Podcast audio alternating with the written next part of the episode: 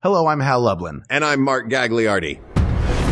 Since the dawn of humanity, one issue has gone unsettled.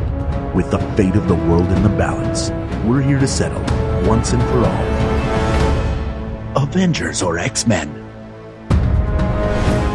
That's right. Don't worry, everyone. We got this. Podcast should have a theme song. Podcast should not have a theme song. Yes, they should. No, they shouldn't. They sound good. Yeah, but people are just going to skip past it. You know what? You're right. We got this. Hal, grab some bubble gum and some comic books. It's time to talk classics. Why are we grabbing bubble gum? Because I think of bubble gum and comic books. They're a combination thing. Are you thinking of bubble gum and trading cards? Maybe. Like, are you thinking bubble gum comes in a comic book? Yeah. Is that how bubble gum comes? No, it comes in packs. The, a stork has sex with a pack of cards and then gum is born. Ooh, I like that. Bazooka Joe and a stork have sex. Okay, you picked this off. I did pick this. A listener named Ariana suggested this a long Yes. time ago. Today we are talking about X-Men versus the Avengers. I just want to take your temperature on this. Mm-hmm. Can you give me the original lineup of the Avengers? Uh, yeah. Iron Man. Uh huh. Yes. Um, it was Iron Man, Black Widow, Hawkeye. No. No, we're talking, well, look, we're staying in those cinematic versions. Oh, you're these. only talking about the movies? yeah. You We're don't talking want to about the about the comic books at all.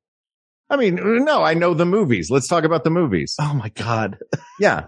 We're, you pushed Right. back on this topic, You but I, I think, be the collateral damage when the listeners come for you. If you promise X-Men versus Avengers, yeah, it's probably a good idea to go outside of the last 22 years. Okay. We can do that and I will leave that part of it to you. But as people who are living in 2022, I think as a country, we have an idea of what the Avengers are and what they mean now. And we have an idea of what the X-Men are and what the X-Men mean now. Would you disagree with that? I think that they hold separate meanings and mm-hmm. have in the comic books as well. And I think part of the magic of having the cinematic versions of these is that mm-hmm. for someone like you who has not read any or many of the comics has a version that is accessible to them. And Yeah. that is what you know. And you may or may not be aware of what percentage of what you've seen on the screen is ripped from the pages of the comic book and how much of it has been adjusted as Marvel Studios has done very well uh, with a Mhm. very high batting average. They've adjusted things from the comics into film in a way that's not 100% comic faithful, but captures the spirit of it. I, yes, that's, that's how I feel about it. And I think that Well, well, the, oh, the other part of that is Mm-hmm. there are people who have been reading those comic books since the early 1960s Mhm.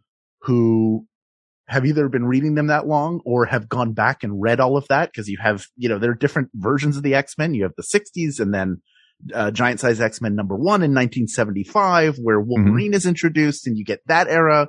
You have the Dark Phoenix saga. I mean, there's so many things that have happened both separately and them coming together and fighting one another. And then, then you have the Uncanny Avengers where it's sort of a mishmash right. which has out, I believe it's after House of M when all the mutants are eliminated and then brought back. I think it's, it's also in the fallout of the comic book Civil War, which is different than Right. the Civil War in the film. I would argue that all of those are for a different podcast that doesn't also have episodes about sandwiches.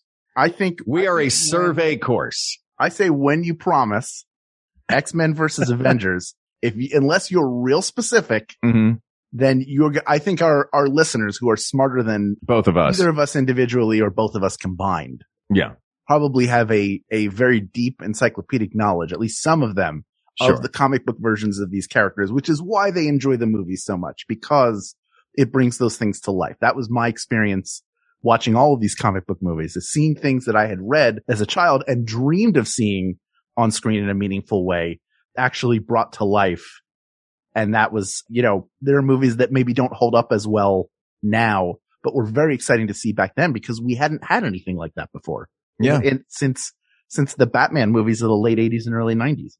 Did you have, which I, by the way, in that regard, that will be your version of this. My version of this will be, I was never a huge comic book fan growing up. I enjoyed individual ones that I would pick up and read, mostly graphic novels and one-off things. So I saw all of these stories for the first time. The Infinity Saga that I saw was the first time that I saw the Infinity Saga. I didn't have a memory, you know, of the different versions where, uh, where Thanos is trying to, uh, court death by collecting these. I, the version that I saw was the MCU's version of this, but I think there is enough here to take a look at in a one hour episode of a show to compare and contrast them. So at their essence, Mm-hmm. That's, I think, what we have to find. essence of who they are. Yes. The Avengers are the heroes that band together, decide to band together to defeat the threats that no one hero can defeat alone. Mm-hmm. In the films, they're put together by Nick Fury, but they make the decision to come together at the end. He's planted seeds that they finally, they have to sort of figure it out themselves. Right. In the MCU, it's because of the death of Phil Coulson that really, that's what they're avenging in that first That Avengers keeps them movie. together. But Loki is involved in both the original comic Right. book and the film as well. He's one of the big bads of Marvel and also hero, anti-hero, you know, s- sort of skirting the line Mm-hmm. as Loki does. The X-Men are outsiders who are shunned by society, who are hunted down by the government and are more dynamic as a group because their main villain, Magneto, is one of them. And he Mhm. and Professor X, who are old friends, have their flip sides of the same coin. They don't want to hurt one another, but you have Magneto, who's a Holocaust survivor, as he is in the films as well, Mm-hmm. who has seen firsthand what happens when a group of people are systematically separated and identified and hunted down. And his, but that's also mixed with this perverse thing of we're the next stage of evolution. Yeah. We are, we are Humans are- superior. He has that, he has a combination of the, I've seen what people who think they are superior do to people they think are inferior, but also we are superior. Yes. And we we must destroy them. And Yeah. Charles Xavier is like, we, sh- you know, they don't understand. They need to be given a chance. And his power is very much rooted in compassion and understanding and the ability to communicate with people as much as it is take over their minds and make them do stuff or make them see things. Would you argue that I think that there is, and we can jump right into this. Sure. I have written down a way I think that we could break this down and take a look at it. But you mentioned something just then, uh, is compassion. And I think that that gets to the root of sort of the mission statement of these two different groups. And that's one thing that the X-Men has and at its mission core is the compassion for the plight of a person who has this mutant gene, the allegory in, you know, when it was created of what that means to be other. And that is a thing that is much more human than what the mega super giant Avengers are doing in fighting off planet wide threats. But before we jump into that, I would like to throw out a way that I think we can break this down. If we're going to try to figure out objectively Avengers or X-Men, I thought about this a lot. I think that the way to, a way to look at this where we can find enough differences within these categories is such. We look at the origins of the group. We look at the mission of the group.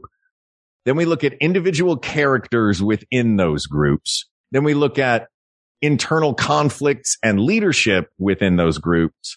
And finally, the quality of the film adaptations of these stories. Does that seem like a fair way to approach it?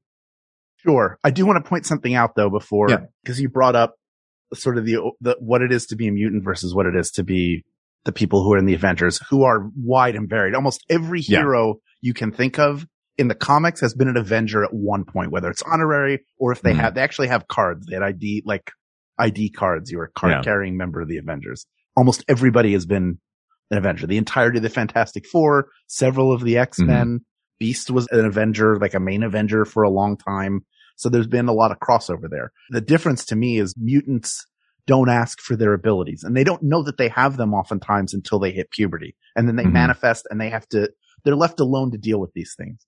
They didn't build a suit because they were held prisoner. They didn't volunteer to be a super soldier. Thor was born a god with the exception of Bruce Banner, who was the product of experimentation he was doing. All these things were either brought on by the people themselves by choice or by accident, but the mutants, they have no say. Every time Wolverine's claws pop out, it causes him tremendous pain. He's Yeah. just able to heal and he's not going to, with uh, the exception of the times he has, he lives an incredibly long time. So he carries a lot of pain with him from all of the lives that he's lived, which they get into a little bit in the film. But just th- Mhm. that's just an interesting distinction to me. At least the original lineups of both are made up of people who are learning to control a power they didn't ask for versus a bunch of people who were already heroes in their own right before coming together. And that's before Captain America even came out of the ice. I think that was Avengers number five, maybe, where they found him. I wonder if, and again, like most of my knowledge, and so if we stick to, it'll be a little easier for me, the versions that we get in all of the movies, which that, ver- you know, those particular timelines. But it seems, but again, that particular timeline is one of the, you know, the, these are major timelines within the comics and the movies, but these are the ones that we know now. It seems like if we're looking at the origins of them, there is that sort of, you mentioned compassion before and the fact that the mutants don't want to be mutants necessarily, or they didn't, a- not that they don't want to, but they didn't ask to be mutants. So the origin, I think, is an interesting thing to start with of this, whether it's Nick Fury or Professor X. You know what I mean? Is Xavier trying to, Nick Fury from the beginning is trying to create a group to fight against threats. Is that part of Xavier's plan as well? Or is his primary directive to help these kids live their best lives? Or is it to craft these kids into a group that can fight off threats? I think they're there to protect both mutants and humans alike. I think Mhm. Charles Xavier is smart enough to know he can't avoid a fight, but also smart enough to know he's not going to go looking for one. So they have what they need to get the job done. But at the same time, it's also an active school. They are trying to teach these kids. They are trying Yeah. to give all these people who may never fight for them a chance to feel like they belong somewhere. So he's not like building a secret army but he Mhm. has people who are aligned with his cause who are willing to go and, and fight for him where needed. And they're not looking to kill the other, the other Sure. side. You know, no mutant wants to kill a mutant, but they do. Magneto's not going to let anybody stand in his way. He'll do what he has to do, but he doesn't, but he might not want to do. What do you think's Fury's primary directive? I, I Start a secret army? I have I have a problem with Fury being the guy who brings the Avengers together. It works Really? well for the film to have that character be. I, that just wasn't what I grew up with. mm-hmm. It's still What, fine. what did you grow up with? I grew up with the Avengers that came together as five heroes to fight things. You know, after defeating Loki, they're like, we should keep doing this because there are threats out there that no one of us can defeat on his or later on her or their own. So we're going. Well, to well, okay. Well, then, group. then it's primarily threat based. the idea is the same. The idea Mhm. is the, the general idea is the same that there are in the films, it's the threats that we can't as, as regular human beings, even as this high tech covert government agency. There are things that we can't fight that are there. And that comes the reason why, as we find out is because at a younger, you know, in the nineties in the Captain Marvel film, Nick Fury's exposed to the idea that there are extraterrestrial threats. There are aliens that are already here. It's not assumed. So having seen that, he knows that there are possibly bigger things that are coming down the pike. So he wants to put a group of people together. That's the end of that movie is him starting to Yeah. type the Avengers initiative. So he wants to find, hey, if Carol Danvers exists, then there must be other people that exist. So I'm going to try to track and identify these people. We've already had Captain America. Ant-Man and the Wasp have already existed. So there have already been super powered people, but now it's time to bring them together. I mean, Nick Fury has more get up and go than I have. If I found out that aliens were real, I would probably just buy an RV and get off the grid and get as far from the aliens as possible. But you also did pick this topic and say, let's just stick with the movies. Yeah. that would be easier. You're not putting together a bunch of superpowered people. You're like, hey, No, I'm sticking I with hope the they all exchange emails. you have to put a quarter in the uh, comic book jar every time we, book jar? yeah, every time we veer. We ve- this is veering. Those movies are built on, depending on when they were made, 40 to 60 years worth Yeah. of source material. You hate this, don't you? No, uh, no, what I don't like is You, I can tell like- you hate this. No, no, no, no. I, I don't hate this. I'm into the conversation. I don't like the idea of I've only seen the movies, so let's only talk about the movies. If I'm saying if you want to do the topic, we should each, Yeah. I'm bringing my limited comic knowledge. You're bringing your experience with the films. We're going to discuss and compare them and then see if there's an answer we can come to. It can't be every time you mention the source material I haven't read, then I'm going to make you put a quarter in a jar. I'll fill that jar with quarters. I'll smack you in the head with it. How about that? Perfect. And it'll make it, it'll make the Avengers emblem. I'll get it on the, on the bottom. Oh my God. You'll get that, but you'll have to do a backwards A on the bottom. What is a backwards A is just an A. Yo, the arrow Right? will be pointing the other way. Oh, that's fair. I guess an A is a symmetrical. It's a palindrome of a letter. Sure. Yeah. All right. Like an O. Like a, or uh, like, like all of the letters in Toyota because every time I drove past it on the way to Disneyland, the billboard that said Toyota, it said Toyota. Every time I drove back, it said Atoyat. because none of those letters look any different backwards. No, they don't. They don't. They're all the same. We are the same, all of us. Well, let's talk about then some of the primary characters within these individual worlds. Yes. And this I would like to stick with the versions that I know being like, yes, Beast. you would. Of course. But look, yeah, you're like, well, Beast was an Avenger. Yeah, I don't think of Beast as an Avenger. I think of Beast as primarily an X-Man. Which one do you think of? Kelsey Grammer or Nicholas Hoult? I, now I think of Nicholas Hoult. I used to think of Kelsey Grammer, but now I think of Nicholas Hoult because I have the memory of a goldfish and Nicholas Hoult was my most recent version of Beast. Mhm. Side conversation real quick. Do you like the newer versions of the, like first class and beyond of the X-Men movies or are you partial to the original versions? I think there are hits and misses in both. Yeah. I liked First Class, even as like I Bizarre. first class. as bizarrely jumbled as they were with it. I Mhm. always have a problem. My memory, and maybe I'm wrong, is that Alex Summers, who is Havoc, is the younger brother of Scott Summers, who is Cyclops, not someone who is decades older than him. Because the timeline is so, it's like the Cuban Missile Crisis. Then Mhm. he's the same age in Vietnam. Then he's the Yeah. same age again in, uh, not Days of Future Past. Maybe it is Days of Future Days Past. of Future Past is, they kill Days of? Future Past is, uh, the Cuban Missile Crisis one.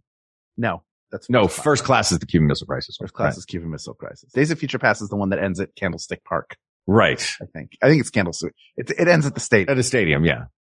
Yeah. So, be, I, I, there's no, I like Nicholas Hoult's version. I thought Kelsey Grammer was actually well cast in terms Mhm. of how I think of Beast, how he speaks, how kind of dry he is. Mhm. And Nicholas Hoult is a very good actor and he was enjoyable in it, but it's also weird to see Beast as like a lithe and thin character. Cause even the original comics, he was like a stocky, he was stocky guy. He could still grab Yeah. things with his feet, but he hadn't mutated with the blue fur yet. That came later. And even that version was like a stocky, muscular guy, like a little bit more beast-like. They thickened him up though when he turned blue in the movies, right? A, a li- not that much. Not, not like, not like they thickened up Kelsey. Yeah. I mean, it's funny that they both play like super genius. I mean, Beast is a super genius. So who are the Mhm. actors you get to play him? You get Frasier and Q. All right. That makes sense. Those are the two guys that are going to play this super genius. Yep. Who can still, you know, whoop some ass as a, uh, as a comic book character. The idea of Kelsey Grammer in a comic book movie is uh, just delightful anyway to me. Yeah. That movie I don't care for. The first one X, no, that one is X. or X2? X3, The X3. Last Stand is the one, is the only one in which he appears full time. He does appear in Days of Future Past when Wolverine returns to his timeline and Mhm. has set everything right. Then you get like, oh, here are the original cast members that we haven't seen. We haven't seen Famke Janssen since, was it X3? Mhm. She explodes and Scott Summers dies at the beginning of that movie as well. Right. So, you know, we get to see them again that he's brought, that stuff has come back. He's in a better timeline. And part of that is getting to see That scene Kelsey Grammer's Beast one more time. that scene at the end of X3 where Wolverine is just falling apart and still walking toward her. Mm-hmm. Oof. That is hard to look at. Just like, cause it, it's, it's, it's romantically, uh, uh, you know, heartbreaking, but also, oof, just watching a human body go through that is rough. so the core characters within the X-Men, we talked a little bit about Beast, the films. Yes. Yeah. Yes. I'll keep saying that within the Well, films. it's just different iterations. It doesn't really Sure. matter. Everyone you're going to say is correct because they've been like somebody grew up, you know, the X-Men I grew up with primarily were the Wolverine X-Men were the ones starting in 75 and going Mhm. through, through a lot of the 80s. which is the primary ones from the 1990s cartoon as well, right? Yes. Yes. Cyclops, The- Jean Grey, Wolverine, Charles Xavier, Magneto, all of those, the characters that are in all, all of the movies. Yes, they tried to sever them, and like Cyclops was the only one who stuck around for a while, and then Mhm. Jean Grey came back, and that led to the Dark Phoenix saga. So yeah, that, a lot of those they use a lot of people that they would use in that animated series. A lot of whom are were either extremely popular at the time, like Gambit, Mhm. Rogue, who were newer X people, or yeah, I mean Wolverine's one of their most popular characters of all. But The great know, Len Wein. Cyclops in there as well. Yes, the great Len Wein. All right, let's take a quick ad break and then we will jump right back into this. But in the meantime, please enjoy hearing about some of the other wonderful podcasts on the Maximum Fun Network. Hi, I'm Dan McCoy. I'm Stuart Wellington. And I'm Elliott Kalan. And the three of us host The Flophouse. It's a podcast where we watch a new bad movie and then we talk about it. Dan, you say it's hosted by the three of us. We've had a lot of great guest co-hosts like Gillian Flynn, Jamelle Bouie, John Hodgman, Jessica Williams, Wyatt Cenac, Joe Bob Briggs, Josh Gondelman, Roman Mars. yeah, and you said new movies, but what about the time we did Meatballs 2? Okay, okay, yeah, sometimes we do older movies and sometimes we have guests, but mostly it's about us talking about like recent bad movies. And don't forget about the ones where I made you do a role playing game where you played cartoon dogs. All right, yeah, but Shouldn't a promo be a really simple explanation about what our show's about? So, what's the show about, Dan? What's it about? What's it about? Uh, it's about friendship, all right? It's about our friendship and how we love each other. the Flophouse. It's a podcast mostly about bad movies on Maximum Fun. Do you sometimes wonder whatever happened to the kids at your school who really loved Star Trek? You might remember a kid like me, the one who read the Star Trek novels and built starship models. I also took music classes to avoid taking gym classes that required showering after, but I don't see what that really has to do with. Or a kid like me? I introduced myself to kids at my summer camp one year as Wesley. But when the school year started and some of those kids were in my new class, I actually had to explain to my friends that I had tried to take on the identity of my favorite Star Trek character. The shame haunts me to this day. I'm sure some of those Star Trek fans from your childhood grew up to have interesting and productive lives, but we ended up being podcasters. On The Greatest Discovery, you'll hear what happens to two lifelong Star Trek fans who didn't grow up to be great people, they just grew up to be people who love jokes as much as they love Trek. So listen to our new episodes every week on MaximumFun.org or wherever you get your podcasts. And we're and back. we're back. All right, we talked a little bit about are there any other X-Men that you want to mention that like Oh, I mean, I'm sure there are a ton of them. I, mm-hmm. There are some that I don't. I don't think Angel ever got the the treatment in in film that he like if they for being one of the originals? they kind of play him as like Frankenstein's monster. He was like a rich kid. Yeah. He was a rich kid who sprouted wings. They got into it a little bit, but he never really got a character uh, in any version that they did him. They brought him in in the Last Stand. He was in Apocalypse. It just like it was very weird to see him done. I liked seeing Iceman Mhm. in the films. I didn't, I, it's, that one's kind of hard to do in a way that, cause he looks like Chris Star in the comics. Just a dude made out of ice. He goes Yeah. bald and he's ice everywhere. So it's, I haven't seen a version of him on film that I've liked because it's so far. When something goes that far from the comics, that, that I don't enjoy as much because I know, you know, you have the, the advantage of not being like, you can see a character for 30 seconds and they're not particularly deep. And you might go, oh, well, I guess I didn't really have to think about them. But somebody who's read the books will see that and go, that's a really interesting character or that character has a lot more backstory and a lot more depth to them than you're portraying them with here. You almost might as well not have them in the movie, except you need someone who can fly around. Would you rather have the parade of recognizable characters or would you rather have them stick to two or three characters that they deeply dive into well? I don't think you need to deep dive into everybody. I think you need, there needs to be a reason why everybody's there. I did love Nightcrawler in X2. Mm-hmm. I thought Alan Cumming was great. Oh, was did- brilliant. They like barely got into, I mean, he was a circus performer. He was a circus freak. So there is like a showman aspect to him and there is like a bombastic kind of personality that was missing from the films. They played him as scared. Was, and I like the way they used his mutant ability in there of being able to teleport, but it again, like you, I guess you have to pick and choose what you can use for a film, but that it feels like a major personality trait was missing from him. Do you think that they did with the movies? Do you think that they, with the X-Men specifically, uh, you know, looking at X-Men versus Avengers, it seems to me like the X-Men all have one thing. You know what I mean? Iron Man's got a million things he can do. Uh, Captain America has a million things he can do. It feels like the X-Men are so individually specialized. Sure. within the movies. you have a mutant ability. But like Colossus is one thing is he turns into a giant metal version of himself who's got increased Mhm. endurance and speed and strength. So it is one thing, but it also like Magneto's a master of magnetism, but what does that mean? It means he can control everything metal. Include it means he can also interact with the magnetic fields of the earth and make himself fly. Like it's a much deeper Yeah. power. Like I a- do a- like, a lot of the Avengers are punch kick punch kick. yeah. Captain America in the films, he's punch kick, punch kick. And I love Captain America and he's got the shield. Hulk is punch kick, punch kick. Thor is punch kick, punch kick with lightning. Yeah. Black Widow is punch kick, punch kick. Plus I'll shock you with what's on my hands. And Iron Man is punch kick, punch kick, plus I will shoot you with what is on my hands He's lazy. and what's on my feet. his real power is his intellect. Yeah. That he can build these things. The suit, you know, you can separate him from the suit and kill him real easy.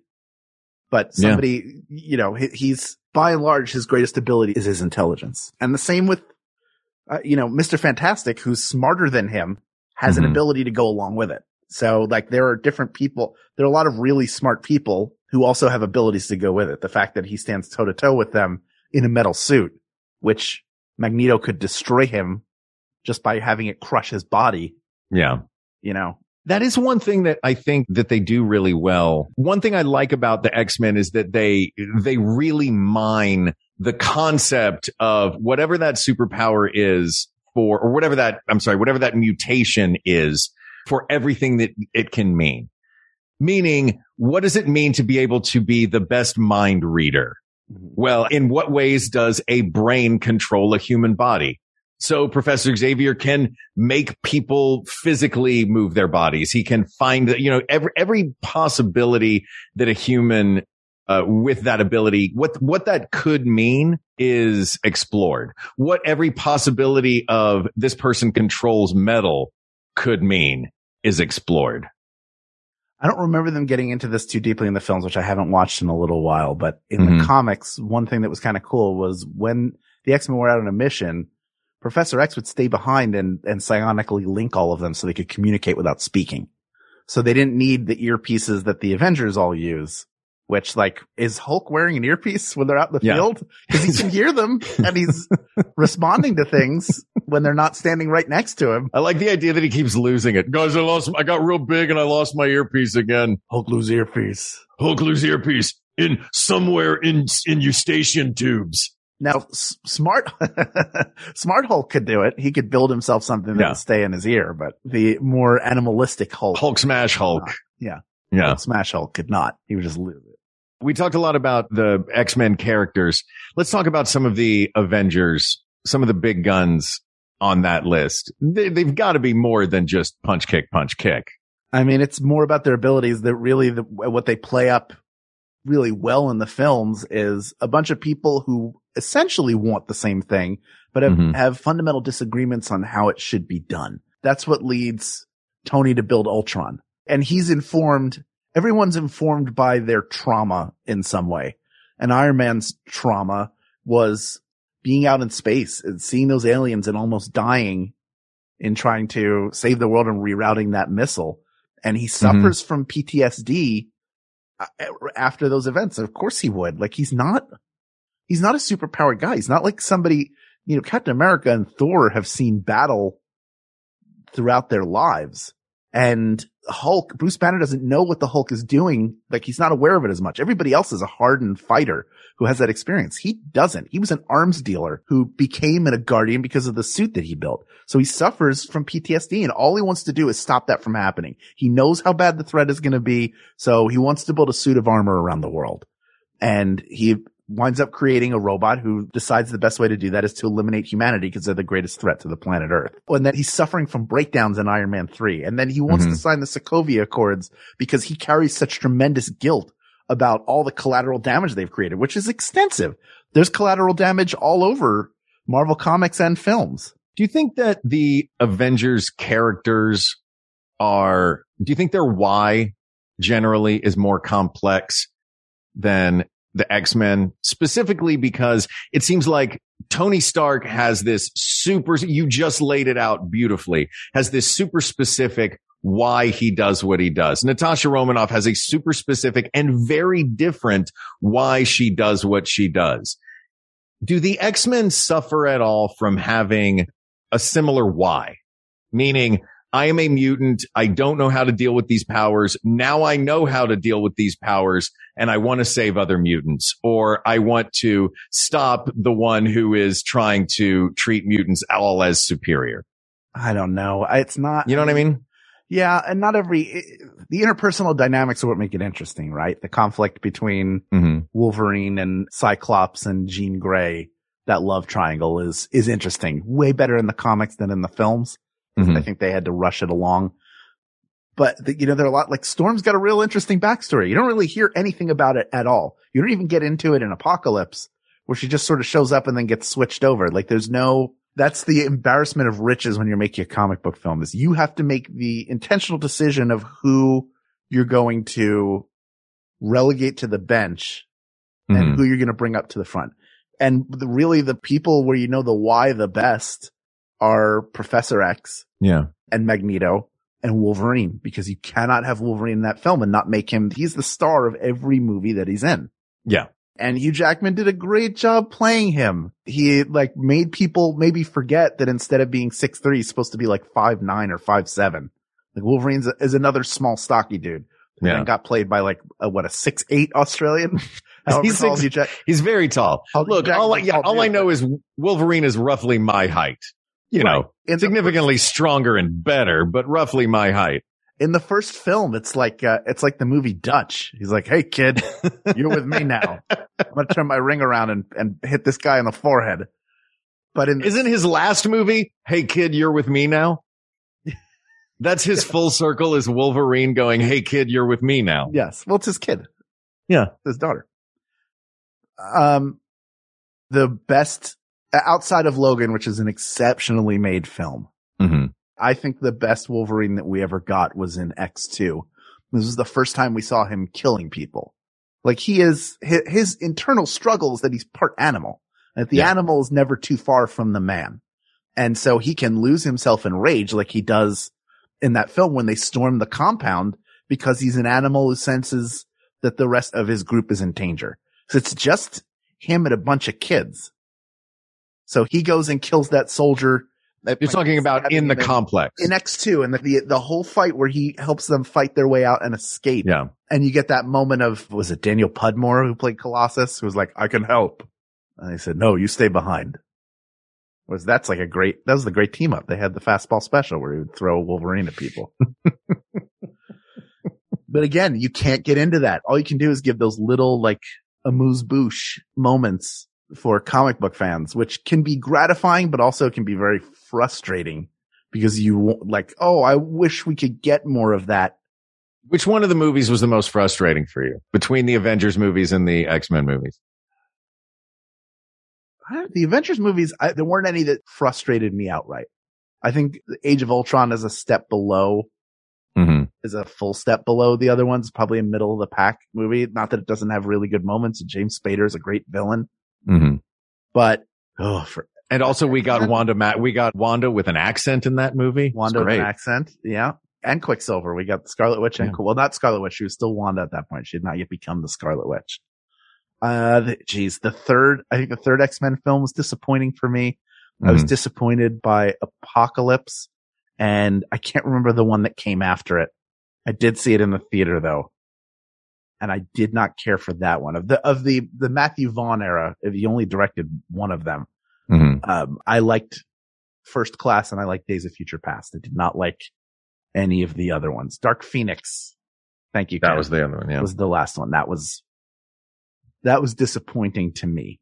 Has there been one of the two that has stuck more closely with the comics?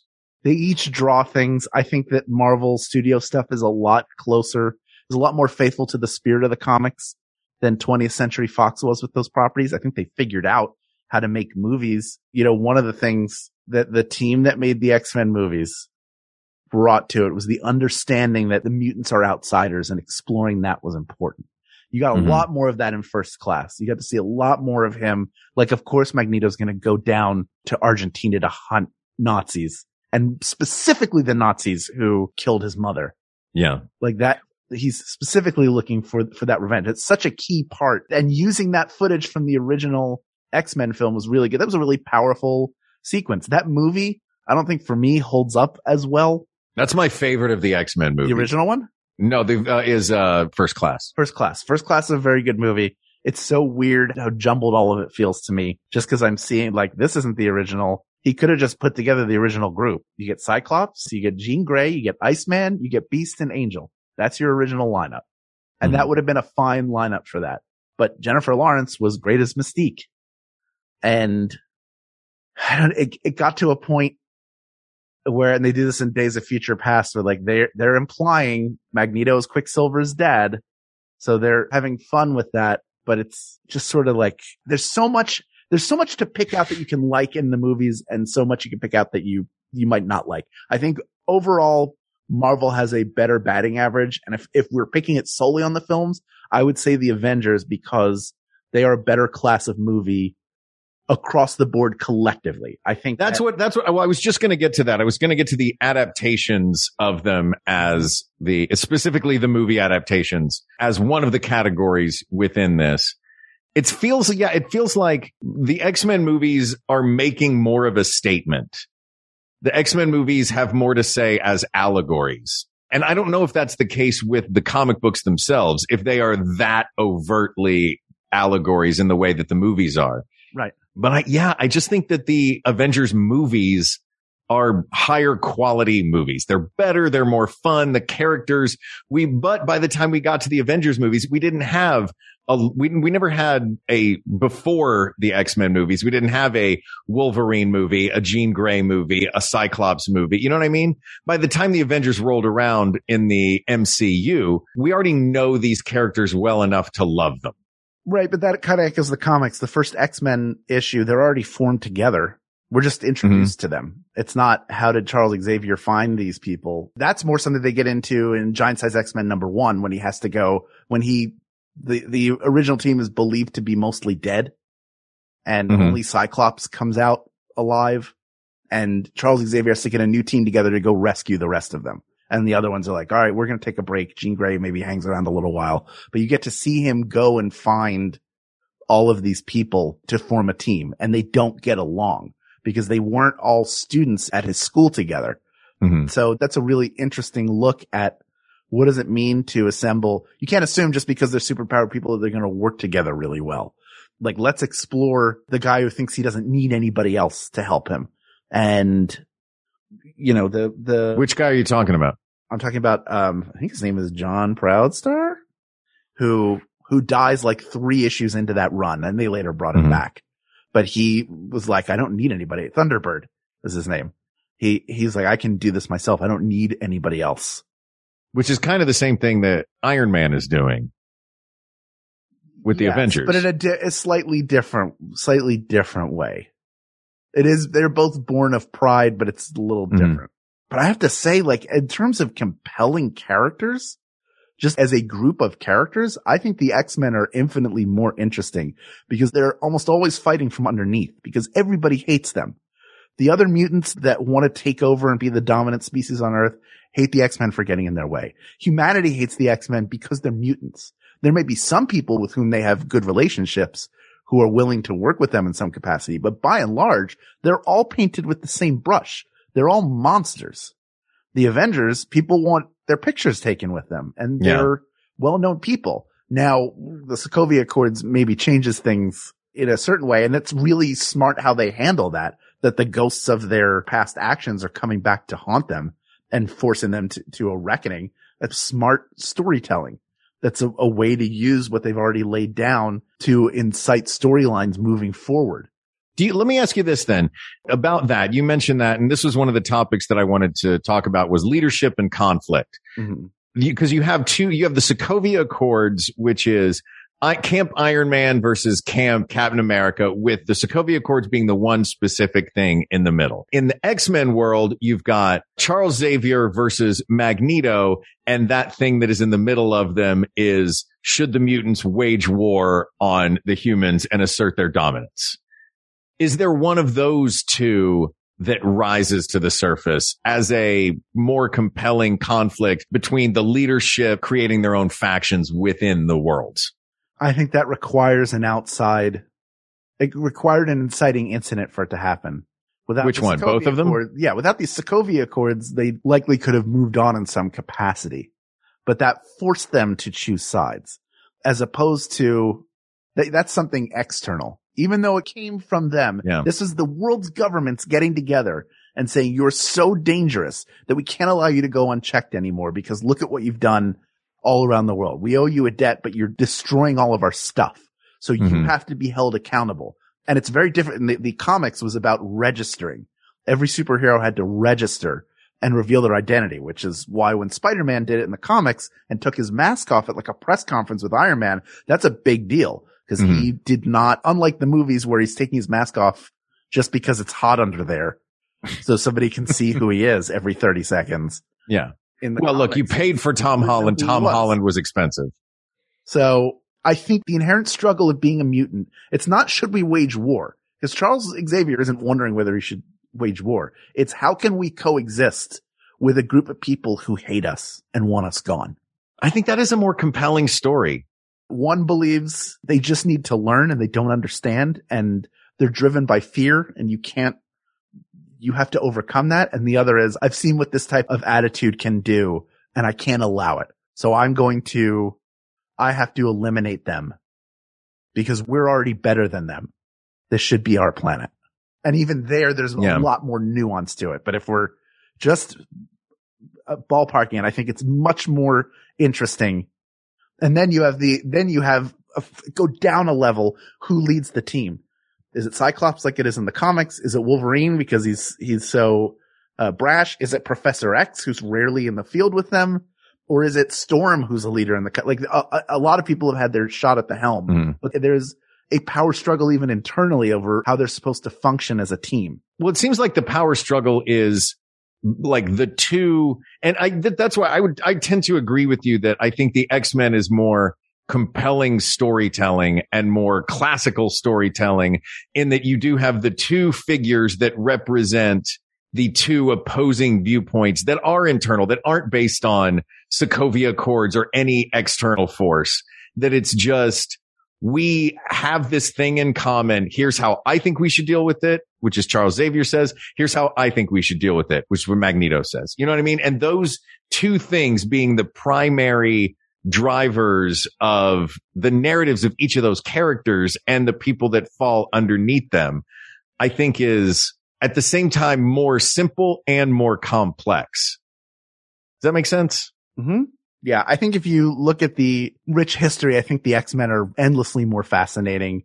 I think there's more depth to them, which Mhm. isn't to say that the, the Avengers are shallow, but if you're going by quality of films, it's the Avengers by a long shot. I don't care how good Logan was. And Yeah. very good. It doesn't make up for X-Men Origins Wolverine or X3 or Dark Phoenix or Apocalypse. Yeah. Yeah. By and large, well, what the MCU has done is an amazing thing. Like, you know, we've heard it a million times and talked about it a million times. No movie studio has ever linked all of their movies together before. And the X-Men movies have come from multiple studios and multiple directors and multiple writers and multiple angles. But yeah, I think if we're just looking at the core of like at the heart of these two disparate groups, or if we're looking just at the heart of these two different storylines as a whole, I think that the X-Men, and you put it well earlier, I think the idea that they're trying to save the world while the whole world hates them Mhm. is so compelling. And having the two camps of how do you deal with that? And the two different notions about either no, it's all about unity versus screw these people. They hate us en- anyway and we're better than them. I think that nudges me more toward X-Men being the superior of the two products. Yeah, I think it's, I was going to ask you as someone who has really not read the comics at all, Mhm. but has seen all Every movie multiple times. Are you comfortable with saying the X-Men should be the winner here? I think that the I, look. I think that I can divorce the movies themselves from the storylines. I can recognize what is at the core of each of these stories. Yeah. You know what I mean? They're, I think the storytelling in the Avengers films is superior storytelling, Mm-hmm. but I think the story itself of the X-Men is superior to the story of the Avengers. Yes. People of the world, here's what's interesting is not only do you have these two sides of the X-Men and the evil brotherhood or collective of mutants who are at odds as to how to deal with their role in the world, but you also have an entire group of mutants who are caught in the middle. Not all of them have crazy powers. Not all of them have powers that they want to use. They're embarrassed. They don't know what their identity is. They only know that nobody can find out who they are. And that is such a compelling struggle to see played out. And I, look, I give kudos to the filmmakers for even tackling a lot of that Chris Claremont stuff. Like Days of Future Past is confusing. it was something else in comic form to take it and adapt it. I think they did a pretty decent job. I was actually impressed watching it. Not that anybody has to impress me, but just as a fan, I was like, wow, this is way better than I thought it would be. Oh, that's right. John Byrne did plot that. I thought Chris Claremont was involved. Ken, Ken is having a conversation with me in the chat. I'm getting. Oh no, I'm reading them too. I'm just, I just clicked them off. In my big announcement, I, by the way, I love John Byrne's artwork in almost anything, even the overly ornate Superman stuff he was doing in the 80s. Anyway, all of this to say that because of their compelling inner conflict that they all share, I think that just makes for a greater depth of storytelling. And for that reason, we are going to choose the X-Men over the Avengers, asked and answered. At long last. This one was on the list for a long time. This is, yes, this is probably our funniest episode we've ever done. I don't think I've done anything else. I don't, can't remember anything. I certainly didn't go on one of my patented California raisins runs and I apologize for that. But when you give me a topic I take seriously, I'm going to take it very You seriously. really do. about it. Yeah. But it's settled now. So we're beyond it. Well, this topic is closed, but there are many more topics to discuss. So please reach out to us on Twitter at We Got This Tweets or You can email us at we got this podcast at gmail.com or you can go to our Facebook group. That's facebook.com forward slash groups forward slash we got this podcast. And you can tell us who you love and why. Tell us your favorite X-Men. Tell us your favorite Avengers. Tell us why you like one over the other. Let's have a fun conversation about it. Why don't we do that? Come on. Thank you to producer Ken Plume, who has not only a wonderful podcast called A Bit of a Chat with Ken Plume, but a new video podcast you can find on his YouTube channel and at his Patreon, patreon.com slash Ken Plume called Force Five, where he has guests on to reveal their five favorite Star Wars figures that they've collected. The first episode with Joseph Scrimshaw is up Scrimshaw's now. was delightful. And it's wonderful. It's really fun to see all the toys, uh, especially me who doesn't collect the toys that Joseph was showing. I appreciated them and I love the reasoning of why he chose everything he chose. So check that out. Thank you also to researcher Kate McManus, graphic designer Uri Kilman, and QA engineer Jen Alba. And thanks, of course, to our musicians, Jonathan Dinerstein and Mike Furman for our score and theme song, respectively. And thanks to you, the people of the world, with whom Hal and I would gladly attend a school for mutants. I don't know what your mutant power is. You don't know what my mutant power is, but we're all going to get along and save the world. So thanks for giving us an opportunity to sit and talk about things that clearly we love and are passionate about. Thank you. Thank you. Thank you. For Hal Lublin, I'm Mark Gagliardi. For Mark Gagliardi, I'm Hal Lublin, and don't worry, everybody. We got this. We got this. MaximumFun.org. Comedy and culture. Artist owned. Audience supported.